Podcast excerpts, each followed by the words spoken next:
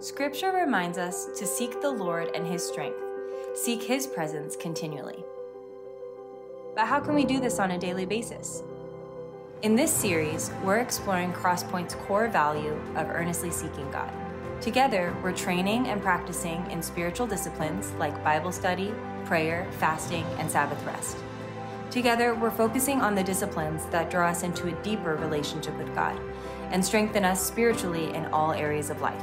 Together, we're being equipped as passionate followers of Jesus to renew our community and world for Christ.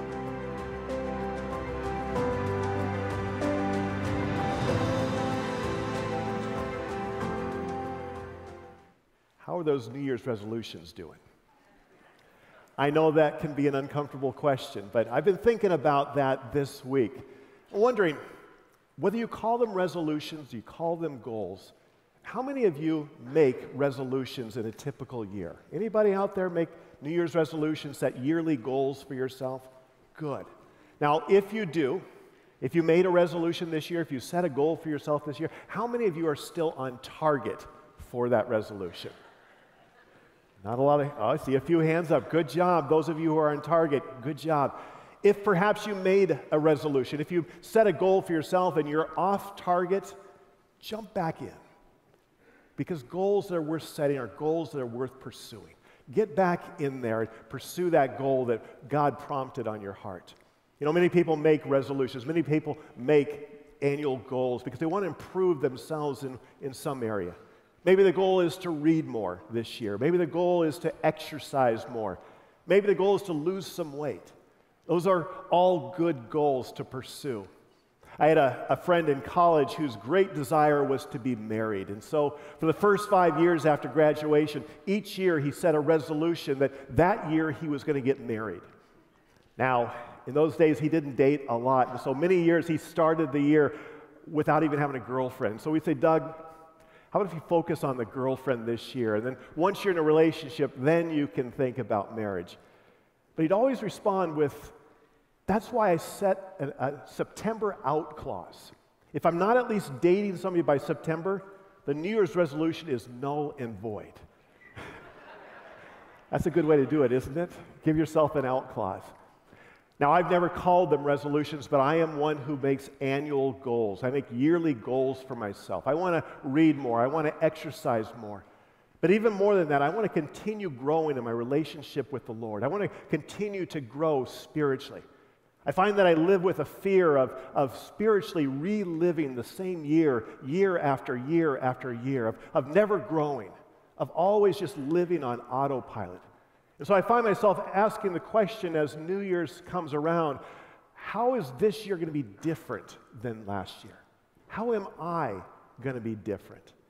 And so I set goals for myself to, to grow in, in one area of my spiritual walk, my walk with the Lord A few years ago, I set a goal to, to develop my skills in the area of evangelism.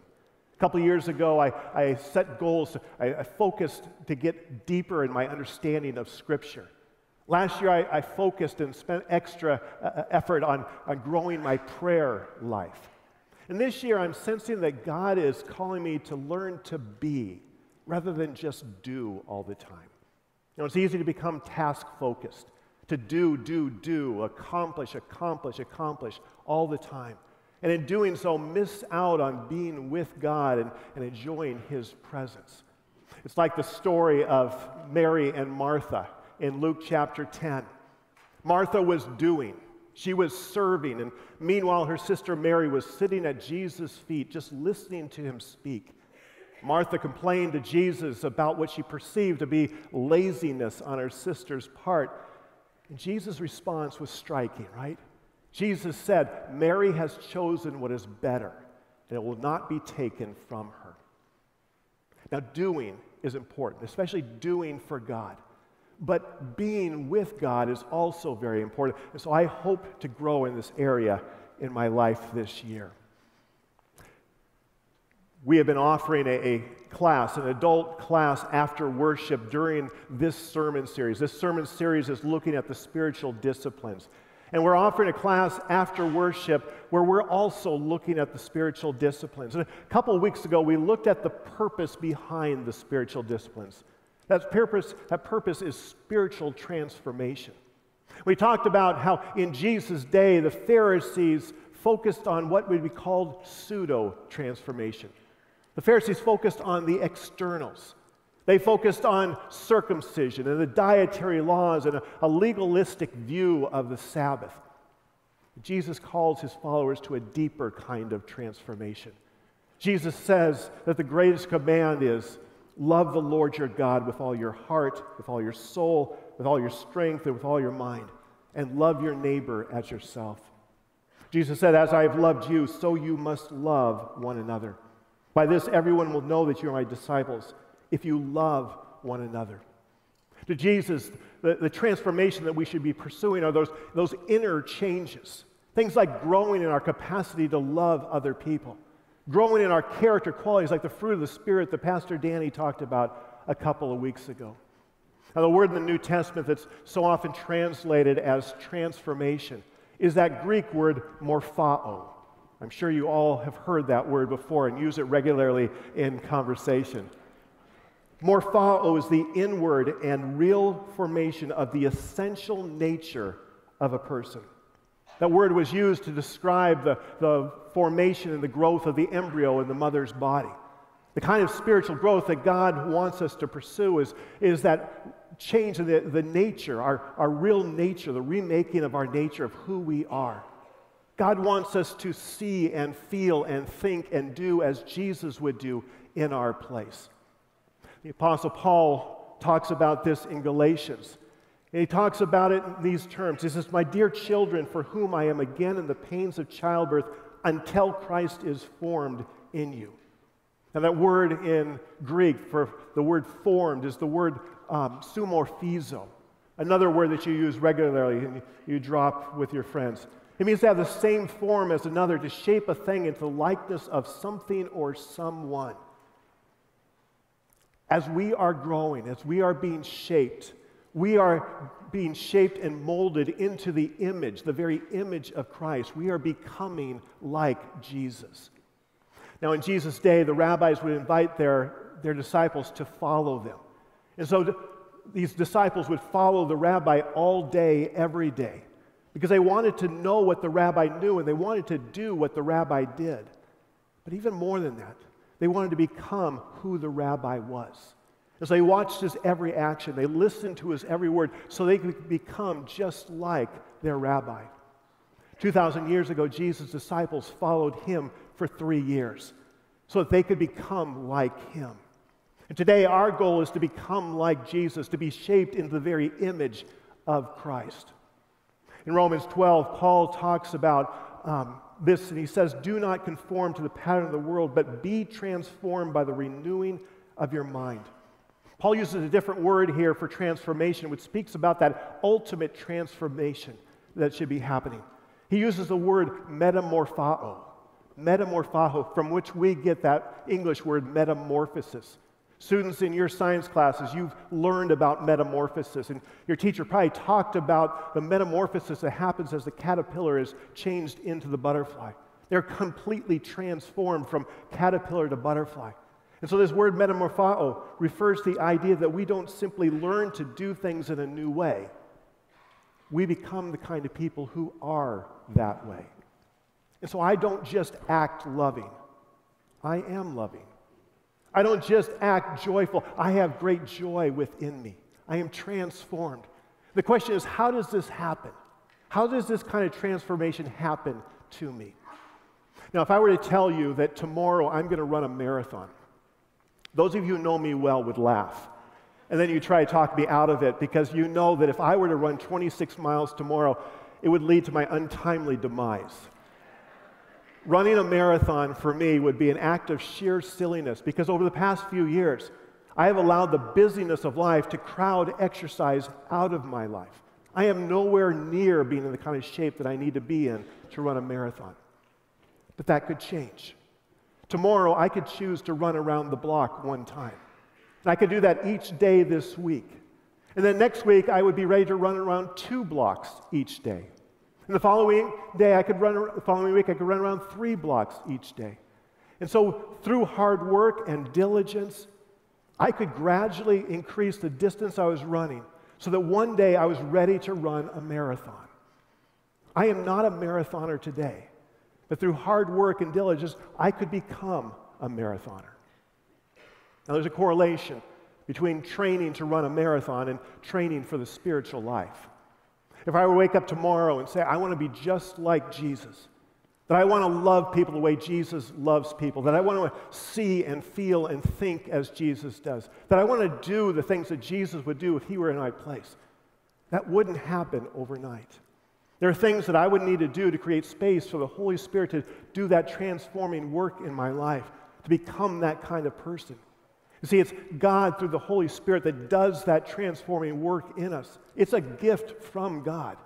But there's certain things that I can do that you can do to create space for God to do his work in us.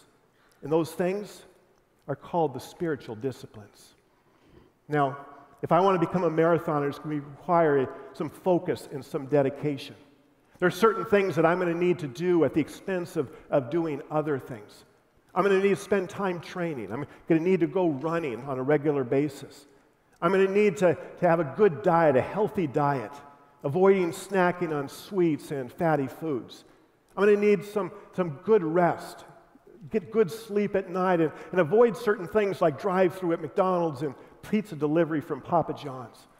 If I am going to become a marathoner, I'm, at least for a time period, going to have to become more single minded in my focus. The same thing is true in our spiritual life, in our spiritual growth. Jesus said, Seek first the kingdom of God and his righteousness. In other words, prioritize God and his kingdom. And we want that, right? We want that. But we want a lot of things, don't we? We desire intimacy with God, but there are times when I flee from that. I want to be generous, but there are times when I hoard and, and I covet. We want to serve others, but there are times where we are arrogant and self seeking and selfish.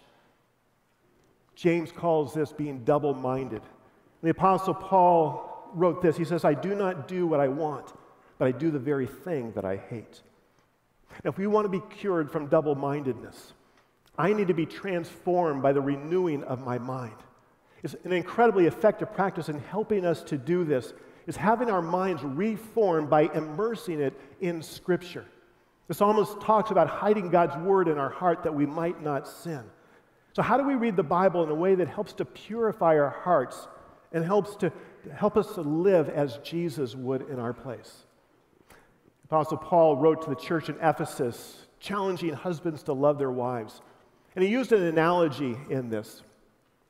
He said, Just as Christ loved the church and gave himself up for her in order to make her holy by cleansing her with the washing of water by the word, so as to present the church to himself in splendor, without a spot or wrinkle or anything of the kind, yes, so that she may be holy and without blemish. We are the bride of Christ. We are the church, and we need to be washed by the word. But what does that mean? Think about what happens Think about what happens when we wash something. Soap and water go into the fibers of the fabric at the deepest level. And they pull out the impurities and they, they take them away. And it's only after washing that that fabric can be seen the way it was originally intended to be. Now, the same thing is true with our hearts and our minds. Our hearts and minds, before we come to Christ, can be cluttered with things like fear and selfishness and misguided plans and, and pride. Think about what happens. Um, sorry, what I lack there is, is purity of heart. I don't want just one thing, right? I want to, to hear from God. At the same time, I want to take what I've heard from God and impress people with how spiritual I am. It can be a frightening thing when we begin to see the truth about our hearts and minds and its need for cleansing. That's why Martin Luther spent so much time in the confessional. He would spend hours in a day, several days in a row, confessing his sins. And the other monks would wonder, what is Martin Luther doing in there? I mean, he lives in a monastery. What sins did he have to confess? Was he short sheeting the other monks? Was he maybe chanting off key? Well, imagine what it'd be like to have our minds cleansed from the debris that, that blocks our best intentions. Imagine if every time you saw another person, your first inclination was to, to bless them and to pray for them. Imagine if every time you faced a challenge or you were filled with fear or anxiety, your first inclination was to turn to God for strength. Imagine being in a place where you actually wished your enemies well. That's what it'd be like to have our mind washed with the Word. That's what it means to allow the, the Word of Christ to dwell in us richly. It's, the Bible is what helps us to learn to live in the kingdom. It helps us to learn and live in the kingdom here and now and is indispensable in doing this. That's why we need to be transformed by Scripture. I have never known somebody living a spiritually transformed life who had not immersed themselves in Scripture. Paul writes about the role of Scripture in 2 Timothy 3. He says, All Scripture is God breathed and profitable for teaching and reproofing, for correcting and for training in righteousness, that the man of God may be complete equipped for every good work. Paul is not saying that the purpose of, of knowing Scripture is so that when we get to heaven, we get 100% on the entrance exam. Paul is saying that we are to know Scripture so that we may be equipped for good work. Or put it another way, it's so we become the kind of people from whom goodness flows out like an unceasing stream of water. And so, if the Bible is to completely fulfill its mission in our lives, our minds need to be transformed so that every moment might be like a miniature reflection of what life in God's kingdom is like. And to do that, we need to spend time in God's Word. Now, at Crosspoint, we offer several opportunities for group Bible study. We have Bible studies for men and for women. We have a Bible study that meets most Sundays in here after worship, where Matt and Ryan are taking us through the Old Testament. We have small groups that, that meet regularly and study Scripture together. We offer Rooted twice a year. I encourage each person to, to find their place in a group Bible study where we can dig deep into God's Word so that it might do that transforming work in our life. And I know that many of us spend time on our own reading Scripture, except it's not just about reading, right? It's about understanding Scripture. I know that you've had that experience. If you are one who reads Scripture, you've had that experience where you come to the end of the passage you're looking at. Maybe you've been reading a chapter, and, and you get to the end and you find that your, your mind had been on cruise control the whole time and you hadn't grasped any of it. So let me offer you a suggestion that we find in our rooted workbook about how to get the most out of our, our Bible reading. You're going to need a, a notepad or, or a journal. And on the page for the day that you're on, you're, going to write the name of the passage that you're going to be looking at. Maybe tomorrow you're going to look at John chapter 8. And then below that, you're going to write three questions, the same three questions each day. The first question is, What does it say? Paraphrase the scripture in your own words. Write out what the scripture has been saying, what it, what it says. Secondly, what does it mean? What does the scripture mean? What is it saying? What does it, how does it impact you today? And third, what am I going to do? What application will I make today? How am I going to take what I read, what I learned today from God's Word, and put it into practice in my life this week? Approaching Scripture like this will help us to get the most out of it that we can. But I want to talk about a, a third approach to engaging Scripture with the rest of the time that we have this morning. It's called Bible meditation. Purpose of meditation is to have our minds washed by the Word. It's to allow the Word of Christ to dwell in us richly. The psalmist says, Fruitful living comes from the person who meditates on the law day and night. And we can't meditate fast, we have to go slow. Meditation is as slow as, as having those roots that are in the, the soil, drawing the moisture up into the tree. That's how meditation works. Now, I know that some people are uncomfortable with the word meditation. It's not meant to be an esoteric or a spooky word. It's, it's not reserved to gurus who are chanting their mantras in the lotus position. No, Meditation is an extremely biblical word. It's mentioned more than 50 times in the Old Testament. And meditation simply means sustained attention, sustained attention in, in one area. The principle around meditation is simple what the mind repeats, it retains. What the mind repeats, it retains. And so let me offer you a few suggestions for meditating on Scripture. First of all, ask God to meet you in Scripture. Before you begin reading in Scripture, take a moment and ask God to, to speak to you through His Word. And then as you read, expect that He will do just that. Now, it's uniquely in Scripture that we meet Jesus. The message of Scripture is not that help is coming, the message is help has already arrived. Jesus says the kingdom of heaven is at hand. And so, as you begin to read, acknowledge that Jesus is present with you. As you begin to wash, just ask Him to wash your, your mind with the Word, even if it's going to sting a little bit. And as you read, certain ideas may strike you. You may be moved by God's love for you, which He expresses through His Word. You may be convicted of a certain sin. You may be prompted to, to follow some course of action. When you get these feelings, when you get these thoughts, be open to the idea that it may be God speaking to you through His Word. Secondly, read the Bible in a repentant spirit. Read the Bible with a readiness to surrender everything. Read with a vulnerable heart. Read it wisely, but understand that transformation comes from reading the Word, reading the Word for that kind of transformation, hearing from God, and not just reading for information. Decide that you will be obedient to what the Scriptures say to you.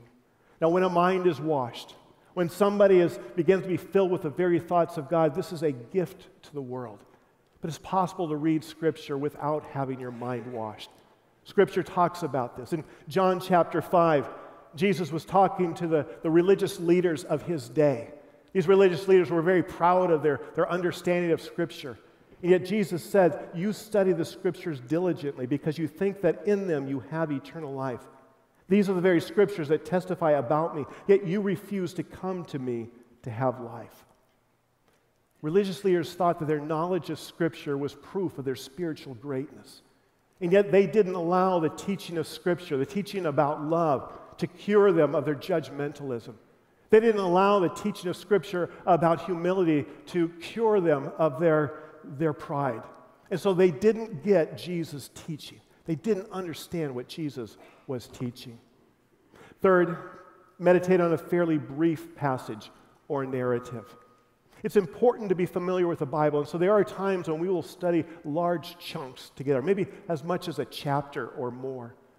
But when you're reading for transformation, we've got to go slowly. We've got to read just a few verses at a time. And so immerse yourself in Scripture. Spend some time with just a few verses and allow those verses to speak to you. Read it slowly. Read it like you might read a, love letter from someone. Certain words may strike you, may jump off the page at you. And so the question that we ask during reading like this is, is Lord, what do you want to say to me through your word? Now, if you are like me, reading scripture like this is going to require an attitude adjustment. We don't read quickly, we read slowly. Success is not measured in the number of pages read. I remember a time 20 years ago, I, I was setting a goal for myself that I was going to pray through the Psalms, one psalm a day. Now, Psalms have been a prayer book for God's people for thousands of years. But something strange happened in the midst of this. I found that my goal became getting through the Psalms. Each day that I, I did when I could check it off my list and I was closer to my goal of, of praying through the Psalms.